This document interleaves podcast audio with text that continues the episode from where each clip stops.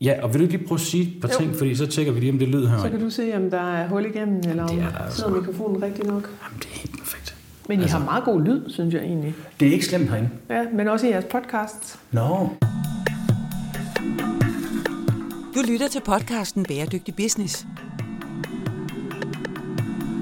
Lige nu står vi over for flere udfordringer. Klimaforandringer, knappe ressourcer og social ulighed. Men i denne podcast lægger vi idealismen på hylden og undersøger, hvilken rolle verdens virksomheder vil spille i omstillingen til et bæredygtigt samfund. Tag med, når CSR-direktør og foredragsholder Steffen Max Hø taler med førende eksperter og undersøger, om der er penge i at tage et socialt og miljømæssigt ansvar. Hej Lone Pfeiffer. Tusind tak, fordi du vil komme og være med i Bæredygtig Business. Det er en fornøjelse. Tak for invitationen. Jamen, det var så lidt. Og jeg har jo faktisk haft dig i min kikkert nogle gange, fordi at øh, det er ret svært at søge på indeklima og, øh, og velvære og trivsel, uden at man rammer ind i Velux, og faktisk også lidt i dit navn. Kunne du ikke fortælle lidt omkring din baggrund? Fordi når man har været 21 år ved, ved Velux, så har man vel prøvet lidt af hvert. Og du er jo uddannet arkitekt. Men hvordan er din rejse fra at være uddannet arkitekt til at komme ind i Velux, hvor du har været i så lang tid? Hvad er der ligesom sket, og hvordan er du endt, hvor du er endt? Jamen det, øh, det er også det er meget interessant, og det er godt at, at, at nogle gange tænke tilbage til, fordi på en eller anden måde, så er man jo summen af det, som man har gjort, og de ting, som man har prøvet og oplevet osv. Ikke? Jeg er oprindelig fra Aarhus. Det er jo et adelsmærke.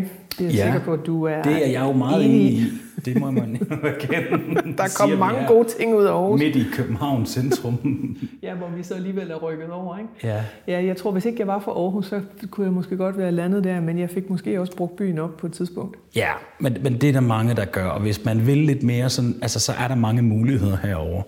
Men det var jo sjovt, for nu nåede vi lige at snakke lidt inden, og dine forældre og din far har jo så arbejdet, han var, var billedskærer, og har faktisk arbejdet med at sætte møbler i stand, hvilket jo er hele min baggrund. Jeg lavede jo en virksomhed, hvor vi to brugte møbler, satte det i stand og solgte det videre, hvor 40 procent af vores medarbejdere var tidligere kriminelle. Og den virksomhed solgte jeg jo til Holmøs B8, hvor jeg nu er Sustainability Director, og så brugte de tre år på at skalere det ind i den forretning. Fantastisk. Så der er nogle overlap der, men det er jo din rejse, vi kom fra. Så, Ja. så du var i Aarhus og blev uddannet arkitekt? Ja, jeg er faktisk vokset op i en møbelbutik, som var øh, lavet på en gård ude nord for Aarhus, så der er vokset op. Øh, og så har jeg gået, øh, så har jeg gået gymnasiet i Rigskov, og så øh, troede jeg egentlig, at jeg skulle på jura, fordi det sagde min øh, lærer øh, i latin i 9. at jeg havde klæbehjern, så jeg skulle gå ind på jurastudiet. Men så var der nogen, der inviterede mig med til en fest nede på arkitektskolen. Oh, oh. Og de holdt nogle virkelig gode fester. og øh, så gik jeg så ind eller på, på øh, Arkitektskolen i København og blev færdig der.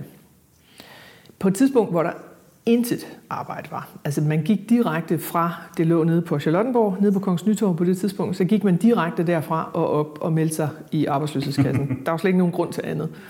Der var spørgsmålet, om man lige drak en øl, eller gik derop, eller man bare gik direkte derop. Blev du lidt i tvivl om din klæbejern nu var blevet brugt til noget dumt? I, uh, var der lidt tvivl der? Man var jo ligesom kommet et stykke vej, ikke? Men, øh, men, men vi vidste jo, at vi uddannede os til arbejdsløshed, fordi sådan var det der i 90'erne. Nå, det er klart, det var jo lige efter finanskrisen. Det var lige efter kartoffelkuren, det så virkelig sort ud. Det er lige efter kartoffelkuren, naturligvis. Ja. Finanskrisen kommer jo lidt senere. Det er rigtigt, den kommer først i 8. Ja, og kartoffelkuren var jo på mange måder meget langvej, øh, faktisk, og strakte nogle spor langt ind øh, i øh, netop i 90'erne. Ikke? Det var jo slutter. Ja, det var det, og det var nok nødvendigt, det han gjorde, men, men sådan rent strukturelt. Øh, vi var nogle store årgange jo. Øh, altså jeg tilhører øh, babyboomer-generationen, så vi var nogle store årgange, så jeg tror, regnede vi med, at 50 procent af en årgang øh, kunne få job øh, dengang. Det var meget grove tal, ikke? Så man tog til udlandet, så jeg satte mig i et, øh, et nattog og øh, kørte til Berlin, og vi var nogle stykker, der var blevet færdige, som så lejede en lejlighed dernede, og så gav jeg det 14 dage. Og så tog man simpelthen sin mappe under armen, og så gik man rundt til interviews, ringede rundt. Altså, der var jo ikke andre muligheder dengang. Jeg fik så job efter 14 dage. Jeg havde faktisk to tilbud om jobs, og to så et hos en østrisk øh, arkitekt, hvor jeg var øh, sammen med min nuværende mand, og kom på byggeplads efter øh, et halvt år, og forstod simpelthen ikke, hvad de sagde, fordi de talte med berlinsk accent. Og de stod op på stilladset og pegede fingre af mig og sagde frau am bag, fordi de var ikke vant til at se en kvinde på byggepladsen. så øh, jeg var der i seks år, på, på tre forskellige tegnestuer, og jeg fik virkelig, virkelig lært, hvad skal man sige, hele øh, disciplinen fra skitsering og projektering og ja, det hele. Det betød, at da jeg havde været der i seks år, og min mand og jeg, vi vendte næsen hjem mod Danmark, så tænkte jeg, hvad gør jeg så nu? Fordi jeg synes egentlig, jeg havde prøvet tegnestuer. Der var stadigvæk ikke så meget gang i den i Danmark, og når man kiggede på tegnestuen, så var de meget ens. Altså, det var ikke sådan, det var ikke så internationalt, og det var heller ikke så bredspektret. Jeg havde sådan lidt en fornemmelse af, at man skulle synes det samme alle sammen, hvis man gik derind. Det var måske ikke lige mig. Og så øh, begyndte jeg at søge ind til Velux. Jeg havde en fornemmelse af, at det ville jeg gerne. Jeg kendte selvfølgelig virksomheden, Jysk virksomhed, jeg er selv fra Jylland og sådan flere andre mavefornemmelser, og var i øh, spil til nogle jobs, og kom så ind på tegnestuen, øh, som lavede øh, projekter øh, i Velux. Og havde sådan en klassisk karriere der de første øh, 10 år, øh, hvor jeg har været der. Altså blev leder af tegnestuen, og vi lavede den større og større internationalt. Og hvad sker der så? Fordi så bevæger du dig jo mere ind i Så skete der break, sådan cirka, ja, det har været i 7-8 hvor virksomheden Firma Gruppen som sådan, de kunne se, at der var en trusselsplatform, øh, med hvor det, der hed øh, lavenergibyggeri, det var på vej hen. Det tog pejling efter et øh, tysk, svejsisk, østrisk koncept, som hedder Passivhus, som, øh, havde, øh, som har et fantastisk udspring, og som er dygtige ingeniører og arkitekter, så på den måde ikke et ondt ord om det, men i fortolkningen blev det meget til, at vi skal have mindre og mindre vinduer med tykkere og tykkere, altså flere og flere lag glas, øh, og kun imod syd, lille smule mod øst og vest, og ingenting mod nord. Så det var sådan lidt, vi laver nogle huler, fordi så bruger vi ikke så meget energi. Okay, og det var med fokus til alle os, der ikke er så meget inde i den her branche. Det var simpelthen med fokus på at spare så meget på energien som overhovedet muligt, fordi så kan du nemmere varme det op, og det koster mindre energi, og det er jo selvfølgelig positivt, tænkte man. Det var målestokken, og vores produkter, altså en, en vinduesvirksomheds produkter, de blev så målt på, meget varme taber de øh, om vinteren, det der hedder U-værdi, og et hus, hvor godt et hus var, det blev bedømt på de kilowatt-time forbrug, det havde per, øh, per år. Ja, så hvis man ser væk fra sundhedsaspektet i det, så var det en hardcore trussel. Altså, I kunne se, at der var en trussel på virksomheden, fordi I laver vinduer, og nu bliver, går det meget mere på at spare på varme og være så små som overhovedet muligt. Nå, hvad gør man så? Det er det.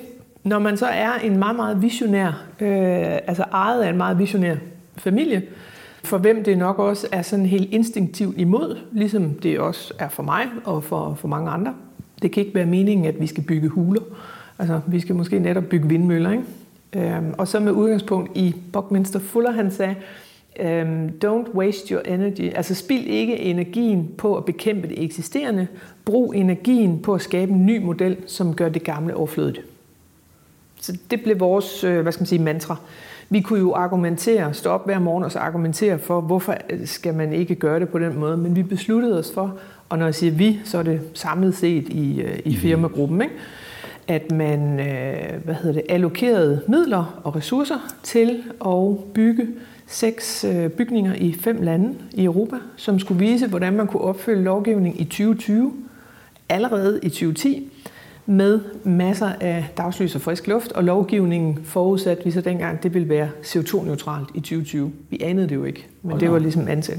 Og folk de kigger på sig CO2-neutralt. Hvad taler du om? Ja, i 10, 2010, der har det da ikke været et hot topic. Vi taler lavenergi. Altså kan du prøve at udtrykke, er det nul energi, du mener? Nej, vi mener faktisk, det, er, det skal være CO2-neutralt. Var det fordi hele den dagsorden, der var på det tidspunkt, handlede egentlig mere om at spare energi ud fra et økonomisk perspektiv, og ikke ud fra et klimaperspektiv? Det er et godt spørgsmål. Jeg tror, det var sådan lidt udenadslæren. Det var det nye, tyskerne havde været i gang i mange år. De startede på det her i 80'erne og var derfor meget langt foran. Og jeg tror, der var et wake-up call i Danmark i midt nullerne, hvor man pludselig finder ud af, hov, vi har slet ikke fat i det her. Og der blev lavet nogle fine forsøgsprojekter øh, i Vejle, og øh, flere andre er, er, er kommet til siden. Og vi bød sig ind med de to af de seks, som vi havde lavet i Danmark, som var et indfamiliehus og et kontorhus, øh, som vi lavede med, øh, med andre i partnerskab. Og så sagde vi, vi tror godt, det kan lade sig gøre at have masser af dagslys og frisk luft, øh, og opfylde altså, et lavt footprint, faktisk måske endda være et plus øh, hus. Ja, og det er jo lidt specielt at sige, fordi traditionelt har det vel altid været sådan, spørger jeg nu, at store vinduer er lige med et højt energitab. fordi det er, at man ikke kunne holde varmen inde i bygningen. Og, det er jo som bekendt anderledes nu. Præcis. Altså, det er nogle teknologiske landvindinger, men, men, men det vi tillod os at gøre, det var jo også at udfordre det her paradigme, som kom ind i 70'erne, hvor oliekrisen ligesom blev fuldstændig dominerende. Så alle vaner og overbevisninger og, og præmisser for boligbyggeri, det var, luk døren, hold på varmen, luk vinduet, skru ned for radiatoren. Så det, ligesom, det var det her kæmpe store energifokus. Og det vi så fandt ud af med vores huse, og der er også andre, der har lavet andre huse, det var, vi fik nemlig familier til at flytte ind i dem. Vi inviterede testfamilier til at bo i husene, og så havde vi forskere, der fulgte det, fordi vi er, ligesom, vi er meget en ingeniørvirksomhed, og det er jo fint nok at sige det, men altså, virker det? Altså, det er vi nødt til at vide, ikke? Så der var en hel, øh, hel række forskere, som fulgte de her familier, som boede i de øh, fem huse. Der var også nogen, der fulgte dem i kontorbyggeriet. Og fra det første hus stod færdigt i 9, de sidste i 11, øh, og de sidste flyttede ud i, jeg tror det var 13. Og så i ja, slutningen af 13, der kunne vi så se på hele den her kæmpe bunke af viden og gå på tværs af de her huse. Og det første, der skulle klares, det var, nå, hvordan gik det med energiforbruget? Ikke? det gik fint nok. Okay, kan vi så snakke om, hvordan de havde det? Ja. altså, hvordan, hvordan påvirkede det dem? Hvad havde de oplevelser? Hvad skete der for dem? Det var ligesom det, der var det interessante. Nej, det er utroligt visionært, at man udfordrer det paradigme. Altså lige efter energikrisen, hvor det er, at man virkelig vil fokusere på at spare noget energi, så tør man gå den helt anden vej. Du lytter til podcasten Bæredygtig Business. Men hvad var så konklusionen på det her? Jeg tror måske godt, jeg ved det lidt, men hvad var så konklusionen på, at, at vinduerne rent faktisk kunne spare på energi? Det gør du jo nok. Hvis jeg lige skal svare på dit første spørgsmål som en del af det, så kunne jeg se allerede i 2008, da jeg blev spurgt, om jeg ville stå for det her øh, program, som, som det var, og dermed ikke længere være klassisk øh, lederkarriere eller have en afdeling. Altså jeg fik øh, ansvaret for det på, øh, på tværs. Og det sagde jeg ja til, men jeg kunne også godt se, at jeg var nødt til at kunne, altså jeg var nødt til at kunne dykke længere ned end, end med min daværende arkitektfaglige baggrund. Så jeg tog en master i energi og øh, grønt øh, byggeri på delvis et universitet i Kina og tilbage på Arkitektskolen i Aarhus. Så jeg tog en master i øh, to år, fordi så kunne jeg ligesom jeg skulle ikke kunne regne den ud nødvendigvis, som ingeniørerne kan, men jeg kunne i hvert fald provokere dem også efter decimalet, og også nogle, nogle rækker hen på, hvorfor er det egentlig, at, øh, at de siger, som vi gør. Fordi det var jo meget ingeniørdrevet. Og det var med, med det var faktisk Lykke Friis, tror jeg, dengang vi lavede Green Lighthouse i København, som sagde, altså det skal se ordentligt ud. Det skal jo ikke bare ligne en hel masse teknologi, som nogle ingeniører har sat sammen. Ikke? Og det var lidt det, der var problemet dengang. Der var ikke ligesom den der design design-aspekt eller brille ovenpå det. Så det var også vigtigt for os, at det var lavet af gode arkitekter og, og ingeniører selvfølgelig i samspil. Det er jo i høj grad også bæredygtigt, at man kan holde ud og se på det. Det er jo det. Og vi, øh, familierne der, altså de er jo så blevet ikke bare fuldt af, hvad skal man sige, det kvantitative, de er blevet interviewet undervejs, og de har udfyldt sådan nogle spørgeskemaer og så videre, så man har kunne følge med i nogle ting undervejs og sige, når der på papiret er for varmt i huset en sommer, siger de så også, at de føler det er for varmt. Og det gjorde de for eksempel ikke. Hvor der var nogle ingeniører, som sådan sagde, det forstår vi ikke. Når det er over 26 grader, så er det for varmt. Jamen, hvis det er 34 ude, og der er 27 inde, og de har lov at tage en t-shirt på, så er det jo egentlig fint nok. Og det er det der paradigme, som man er op imod, når man snakker bæredygtig byggeri. Det er en forestilling om, at det er absolutter. At der er en U-værdi, der er absolut, og nogle kilowatt-time, og der er sådan en komfort øh, spænd mellem 22 og 26 grader. Og der skal det ligge indenfor. Og så laver du så de ting udenom det, som gør, at du kan holde det. Men det var sådan set det, vi udfordrede. Men det er jo også meget den der ingeniørtilgang, som jo er fantastisk og har gjort, at vi ja. kan bygge så mange fantastiske ting, som vi kan den der i dag. Men det er jo der hele kundeperspektivet, eller jeg ved ikke, hvad I kalder det, men det er jo brugerperspektivet. Hvordan man så oplever det. Det er design thinking. Det er der, hvor det, du laver, om det er via et Excel-ark, eller om det er skitser, så er det jo et stykke design. Altså ingeniør, øh, der er også ingeniørkunst, ikke? Øhm, men det skal spille sammen.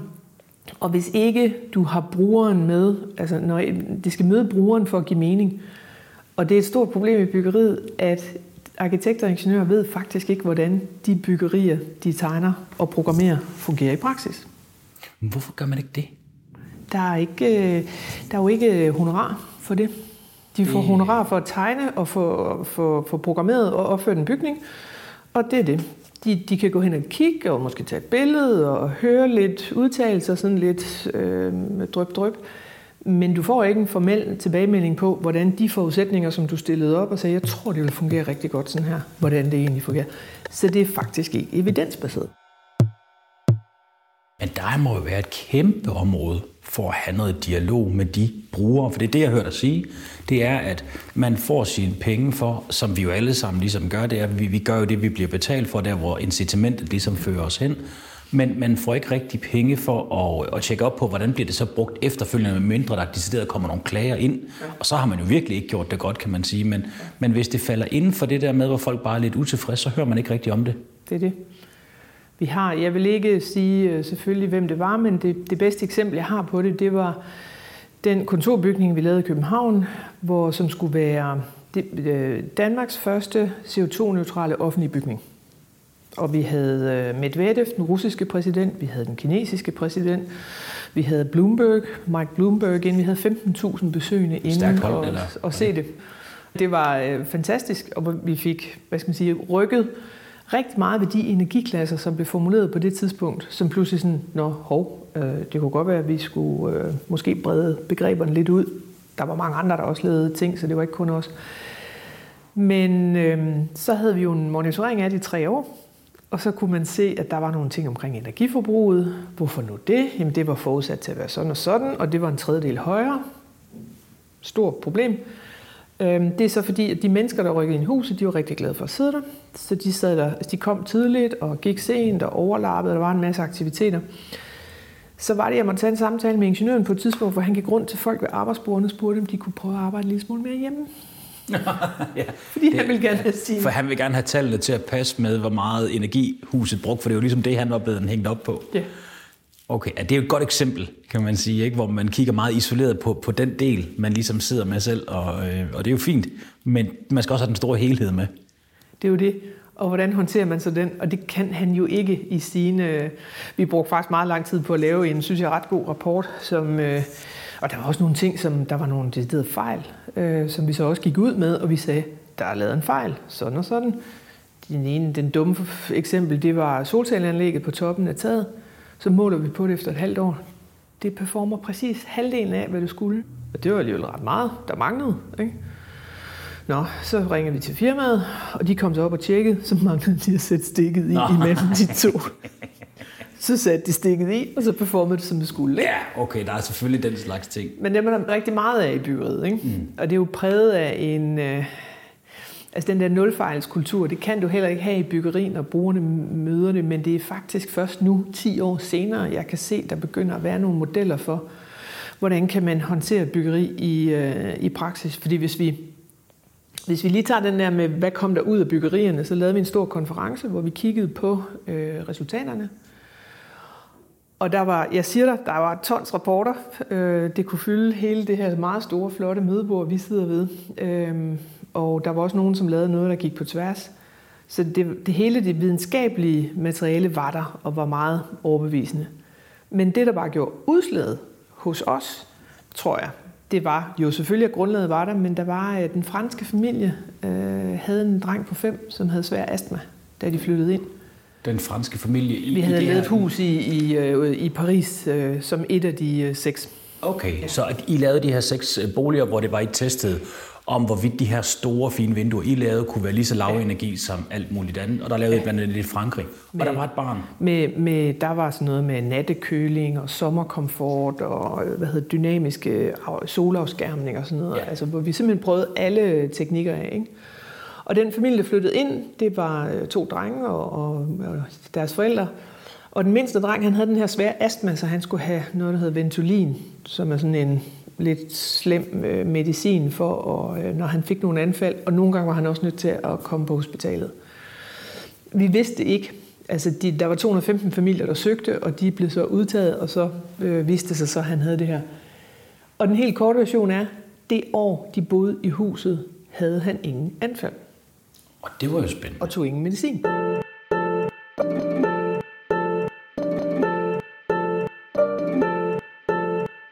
Der er jo det her med indeklima og sundhed. Nu så jeg jo øh, den video, som hedder The Indoor Generation, som ja. Velux har lavet, som i bund og grund er 160 sekunder, der forklarer lige præcis om det her, du fortæller om her. Nemlig det, at, at vi, har, vi bruger 90 procent af vores tid indendørs. Ja. Og, øh, og det er jo sådan set nu engang sådan, vi har indrettet vores liv, og det er måske heller ikke så skidt, hvis vel og mærke, det er bare sundt at være indenfor. Men jeg kan da godt genkende fra mig selv det der med, at får man lige luftet ud, og har, hvordan og hvorledes er det egentlig, man har det inde i de her bygninger. Og vi linker til den her The Indoor Generation i podcasten, fordi den synes jeg faktisk, folk skulle tage og se. Den forklarer rigtig fint om mange af de ting, du taler om her. Og, men vil du ikke lige prøve at sætte lidt ord på, hvad et sundt indeklima egentlig er? Jo, meget gerne. Det, der skete for os, da vi ligesom havde den her aha-oplevelse i 14, det var, at så kunne vi sige, prøv at høre her, det handler jo ikke om bæredygtighed, det handler om, at bygninger skal være sunde. Bæredygtighed er ikke en pointe i sig selv, det handler om, om mennesken og det fokus, vi kunne sætte på det. Så det gjorde, at vi kunne have en, et purpose, eller hvad skal man sige, en vision på det tidspunkt, som hed Healthy Buildings. Og der var Indoor Generation, som kom i 17, en øh, udløber af det. Og det tror jeg var en virksomhed, som turde gå ud og sige, hvad vi gjorde der, fordi vi, vi havde alt det der materiale, som det hele havde bygget på. Så det er sådan et led i, i, i en udvikling. Ja, for det startede allerede i 2010. I ligesom formulerede den her vision om, at det ikke nok bare er det energi, eller at husene de har bruger lav energi, fordi det er billigere, men også fordi der jo selvfølgelig er et rigtig stærkt bæredygtighedskomponent i det. Altså jo mindre energi vi bruger, jo bedre men at der var et bredere øh, aspekt i det. Og der kan man faktisk godt sammenligne med hele bæredygtighedsagendaen, hvor det er, at vi nok har lidt tendens til mange steder i samfundet at kigge meget isoleret på nogle få ting. Ja, altså det er komplekst. Det er vi jo bare nødt til at sige. Jeg vil sige, det var meget, meget nemt dengang, øh, det var meget, meget nemt dengang vi startede, fordi i virkeligheden var det kun energi, og så kunne vi komme og balancere det med et godt indeklima. Vi havde faktisk en vippe, hvor vi viste, at tingene skulle øh, balancere. Men det er også tydeligt, at det er bare meget, meget mere komplekst øh, i dag. Så vi har lanceret et kompas med syv temaer, hvor sundt byggeri er et af dem, og bæredygtighed er et andet. Det har vi lavet i forbindelse med nogle, eller i samarbejde med nogle partnere, Mo og Effekt. Fordi der er mange ting at tage stilling til, når det handler om et sundt hjem, og som du siger, vi bruger 90 procent af vores tid indendør, ikke? To tredjedel af den tid tilbringer vi hjemme. Jamen, det er jo helt vildt når man sådan hører det, ikke? Ja, hvis man sådan tænker over det, hvad betyder luftkvaliteten i soveværelset, børneværelset, egentlig for, hvor godt vi har det næste dag? Ikke? Hvor, hvor godt performer du, og øh, hvad er din produktivitet, din kreativitet, altså det, vi skal leve af?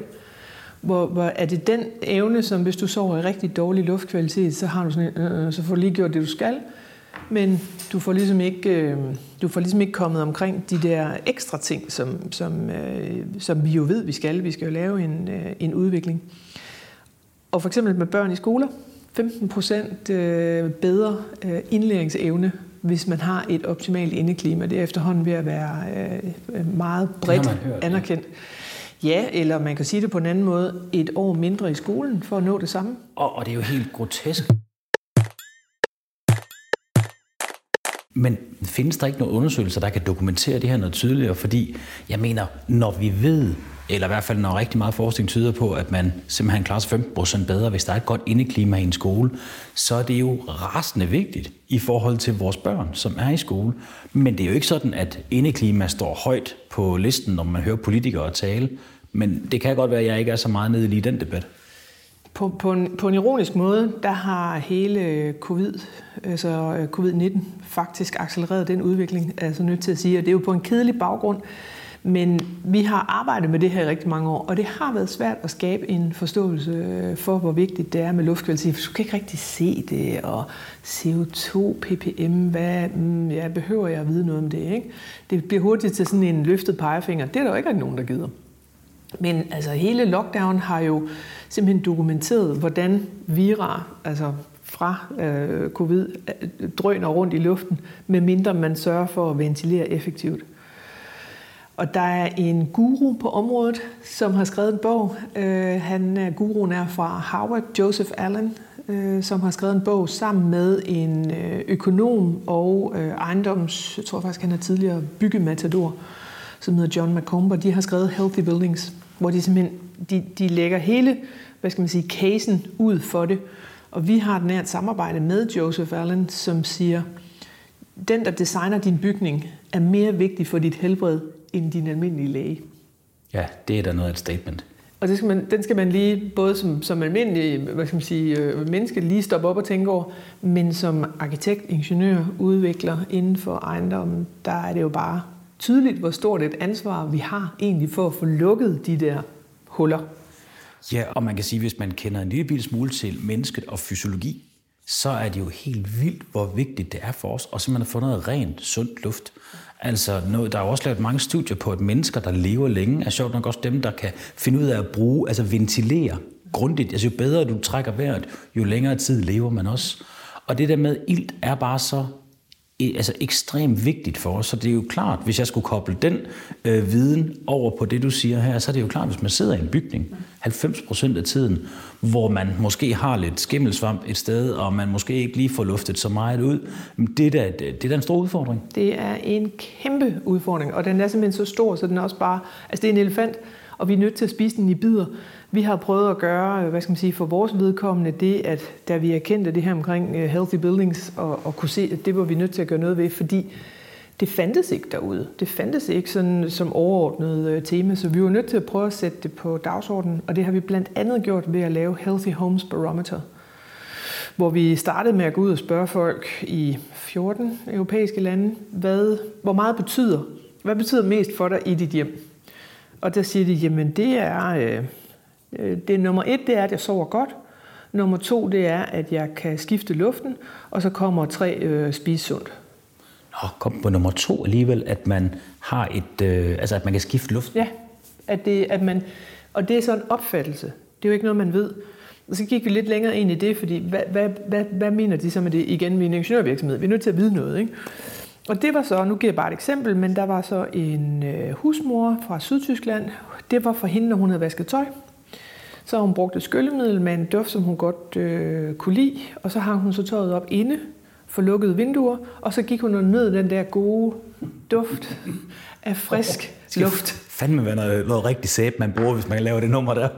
Og så tænker jeg på nogle af de der mange, hvad hedder det, Mountain øh, Dew, man yeah. møder på rigtig mange. Det er jo ikke en kultur i Danmark, men det er bare nødt til at sige, at det er det altså i rigtig mange lande. Øh, Tannen Wunderbaum i, i taxaerne, hvor mange har man ikke... Øh, sådan sniffet af dem. Nogle gange blander de dem også, så bliver det ja. lidt interessant. Ikke? Og kan man ikke sige som tommelfingerregel, at man skal ikke have tilsat øh, odør til sin luft? Nej.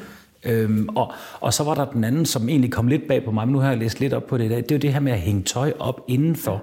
Det duer heller ikke på grund af, at der er jo så fugt i det tøj. Er det det, der er problemet? Det er et stort problem. Altså, vi er en familie på fire, de producerer 10 liter, det der svarer til 10 liter vand om dagen i en bolig med, med udånding, madlavning, brusebad, altså alle vores øh, aktiviteter. Det skal jo væk. Altså, og det skal jo væk effektivt, og vi behøver ikke at sige, at det skal væk igennem vinduet. Altså, der er mange forskellige teknologier, men det skal i hvert fald, man skal være sikker på, at det bliver øh, transporteret væk. Vira er vi nu meget opmærksom på, og man kan se det der med kontakt, øh, altså direkte kontakt. Det er nok det mindste af det. Altså de, øh, den evidens, der begynder at komme på øh, to isolationsstuer på et hospital, hvor der så har været transport af vira igennem ventilationsanlægget. Og de filtre, der er i de ventilationsanlæg, de kan ikke opfange den type vira. Nå, så det du siger, det er, hvis jeg har forstået det rigtigt, det er simpelthen, at hvis man ikke får luftet ud, så man får viraen ud af bygningen, ja. så farer den bare rundt ind i bygningen. Det, det kan, sådan kan nogle ventilationssystemer jo være designet, øh, at man ikke, øh, hvad hedder det, og det gør man ikke, fordi at man skal holde på varmen. Det er tilbage til den der 70'er paradigme. Fordi den, den energi, du har brugt på at varme luft op, den er dyr. Så hvis du renser luften, og det kan man, der er mange øh, hvad hedder det, varmegenvindingsteknologier, som fungerer med det, så renser du i princippet luften for det dårlige, men du beholder den varme luft. Så det er, øh, det er tilbage til, at det der regime, som har domineret os øh, siden 70'erne, det skal vi ikke fjerne, men vi er nødt til at balancere det med nogle andre hensyn. Og der er det jo Winston Churchill sagde, we first we shape our buildings, and then they shape us. Og det er det, som vi er nødt til på en eller anden måde at få koblet, altså bygninger i brug til, hvad er det, vi, øh, hvad er det, vi gør med den. Og vi har meget lidt viden, det kunne vi se i vores barometer. Folk de sagde, det er vigtigt, det er vigtigt, det er vigtigt. Og så siger man, hvor meget ved du om, hvordan du holder dit hjem sundt? Det var faktisk Tjekkiet, hvor de vidste mest om det. Det var, øh, der, der sagde de, at jeg lufter altid ud en halv time hver morgen, og ud med dynen. Øhm, jeg talte med en tjekkisk kollega, hun sagde, at det er meget mere end her i Danmark. Altså det er virkelig sådan rigid. Så fryser man heller, men luften skal men, men, øh, men er problemet ikke i bund og grund bare så simpelt, at alle folk skal huske at lufte ud to gange om dagen? Bum. Jo, men gør vi det? Nej, altså det gør vi ikke, men jeg mener, altså, hvis det bare er det, der skal til, skulle vi så ikke få lavet noget, noget god gammeldags udenadslære, og så hedder det simpelthen udluftning to gange om dagen. Eller skal vi købe os et fuldstændig gammelt hus, der er fuldstændig vind og skæv, sådan så vi er helt sikre på, at der bliver luftet ud? Du lytter til podcasten Bæredygtig Business. Nu tager du noget frem her, som ser lidt spændende ud. Det ligner jo en, det ligner en high-tech fugl, skråstreg øh, papirsflyver af plastik, med en, øh, den er faktisk meget flot. Hvad tak. kan den, Lone? Det vil øh, Lasse fra GXN være glad for, at du siger, fordi det er ham, der har designet den med sådan en origami-look. Og øh, Leapcraft er dem, som øh, hvad hedder det, har lavet al teknologien i det, og vi har deltaget med vores øh, viden øh, omkring øh, sundt øh, byggeri og en øh, forsker, som jeg har haft ansat. Øh, så vi har lavet et, et fælles IPR om udviklingen på det.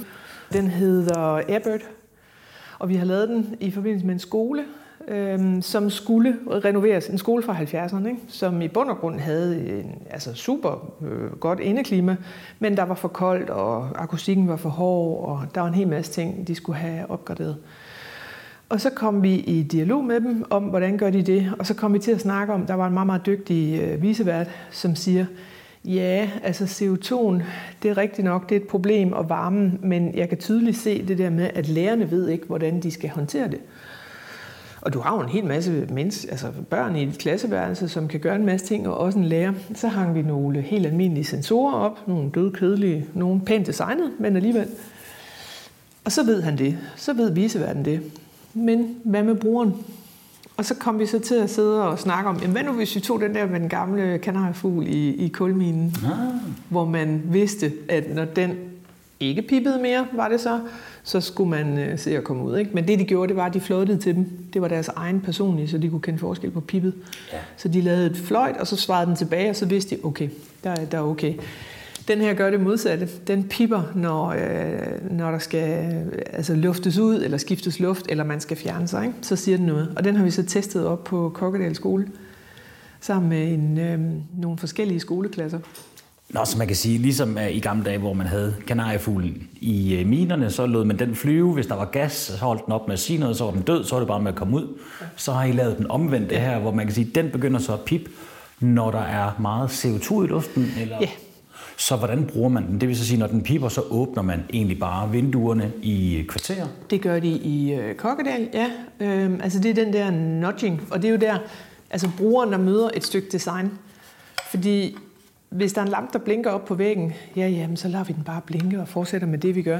Men når fuglen siger noget, så mm, min kollegas øh, fireårige, øh, de har en derhjemme, og øh, så snart den øh, piper, så går han ind og åbner døren. Hvorfor gør du det? Jamen, det siger fuglen, så det gør vi. Den giver god mening, og historien fortæller jo rigtig fint, hvad det er, man skal gøre, kanariefuglen og sådan noget. Det er nemt at fortælle en historie, man kan huske på. Bliver I ikke mødt af noget kritik i forhold til det her? Nå, nu skal vi til at åbne alle de her vinduer. Jamen, hvad så med energi? Nu får så det jo ud, og klimaforandringer mig her og der. Helt sikkert. Det er jo en evig balance mellem people and planet. Men jeg synes, det er spændende. Kan du sige lidt omkring det der med balancen? Fordi ja. det oplever vi jo alle sammen, også der professionelt arbejder med bæredygtighed. Hver gang man gør én ting, jamen, den går sgu sjovt nok altid ud over et eller andet. Ja. Så det er jo den der balance. Det er lidt det der spil, hvor man, når man putter en, presser en ned, så dukker ja. der noget andet op. Og det er præcis det. Det er derfor, vi har som, en, som et af vores 15 mål i vores bæredygtighedsstrategi, der har vi Show How to Build Sustainably. Og det er så for People and Planet. Og vi kalder det Build for Life. Øhm, og det baserer sig jo på hele den her erfaring, som vi har øh, med demonstrationsprojekter og med at have tingene øh, med al den viden, som vi har samlet. Og vi kan se, at kludet i at få det her til at fungere, det er at få koblet de der teoretikere med dem, der bruger det, øh, og få, få, øh, få lukket den der brug men egentlig nok allermest at få brugere gjort klogere på, hvordan bygninger fungerer. Fordi hvis du ved noget om CO2'en eller andet, hvis der var nogle andre ting, som ikke var gode for dig, jamen så kunne du gøre noget ved det. Men du, du er nødt til at kunne vide det, og du er nødt til at kunne forstå, hvad er PPM, og hvornår er det godt, og hvornår skal jeg gøre et eller andet. Jo, men er det ikke også meget viden, hvis man tager en ganske almindelig leder af en, en afdeling eller en virksomhed, som tænker, jamen jeg vil fandme gerne have, at mine medarbejdere de har det 15% bedre, de performer 15% bedre på arbejde, og de trives bedre.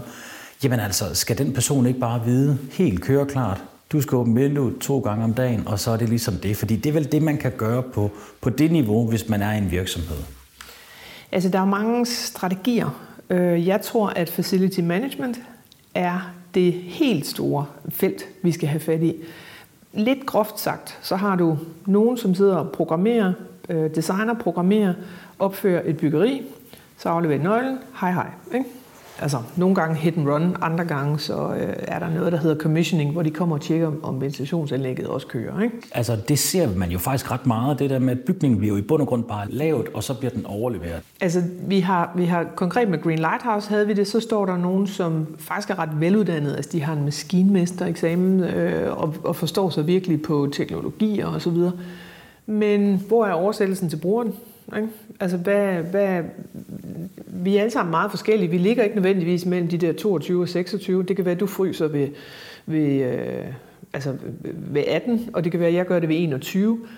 Så det der med at have en viden om og have mulighed for at påvirke dit indeklima, enten ved at ja, åbne vinduet, eller forlade rummet, eller vide, hvor du skal dreje, eller hvem du skal ringe til. Og, og at de har et udfaldsrum, fordi mange facility manager, de bliver pisket på et energiforbrug.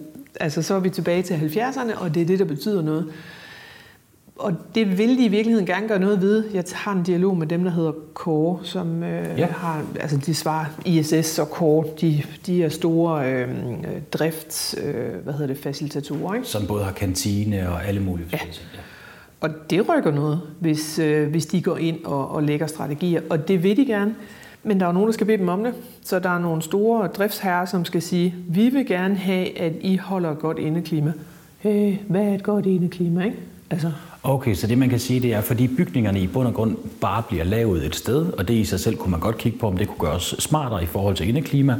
Men så kan man sige, når bygningerne er lavet, så kunne facility management godt være dem, som var dem, man klædte rigtig godt på til at opbygge nogle processer i virksomhederne, så man var sikker på, godt, vi skal have løbende have luftet ud. Vi skal sørge for, at øh, temperaturen er på det her niveau, og hvis nogen synes, det er for højt, jamen så skal vi have det reguleret, det skal vi lave et system for. Kunne det for eksempel, er det sådan? Præcis, altså de skal have, tror jeg, et udfaldsrum. De skal for det første have opgaven. Ikke? Altså de, skal jo, de, de sidder ikke og opfinder altså noget selv. De skal have helt oppefra øh, et øh, besked om, at vi, vi kunne godt tænke os for eksempel, at der blev arbejdet med øh, presence. Øh, det er jo noget, man snakker meget om, at have en, en sensor liggende på et øh, bord, sådan så du ved, om der har været nogen. Øh, for det første skal der gøres rent. Har der ikke været nogen, så behøver du ikke det. Øh, det andet, det er, jamen, har der været nogen til stede? Og hvad øh, har du, Steffen? Du har en mobiltelefon, så kender vi din Bluetooth. Så kender vi sådan lidt, du kan godt lide at have cirka den temperatur og den der øh, luftmængde på øh, ventilationen. Det der, hvor man snakker om at få noget øh, AI øh, ind, så du kan lave personalized øh, indeklima. Ikke? Så du kan knytte det til din person. Og det giver jo vildt meget mening, fordi vi kender jo godt vores præferencer. Men vi skal måske lige forhandle dem i, i de kontorer, vi sidder med. Og så skal vi også kunne... Øh, altså det første er at vide det med data, men det næste det er så at gøre det øh, relatable, det er det, vi har gjort med fuglen. Ikke? Der, der kan du pludselig relatere dig til, hov, hov, fuglen siger noget, jeg må gøre et eller andet. Nemt Og så kommer actionable. Det er ligesom den sidste del af det. Ikke? Hvis du sådan skulle give nogle, nogle gode råd til, hvad man kunne arbejde med ude i facility management, hvis man vil sikre et bedre indeklima, have det på sin lystavle, når man nu planlægger sit arbejde for hele den her virksomhed, ja. hvad kunne det være? Man kan sådan set gøre det samme professionelt, som man også kan gøre privat. Altså få en sensor, få en indeklimasensor, sådan så man ved, øh, hvad der foregår. Ikke? Altså få data på temperatur, øh, luftfugtighed, øh, hvad hedder det, måske også akustik, men i hvert fald CO2.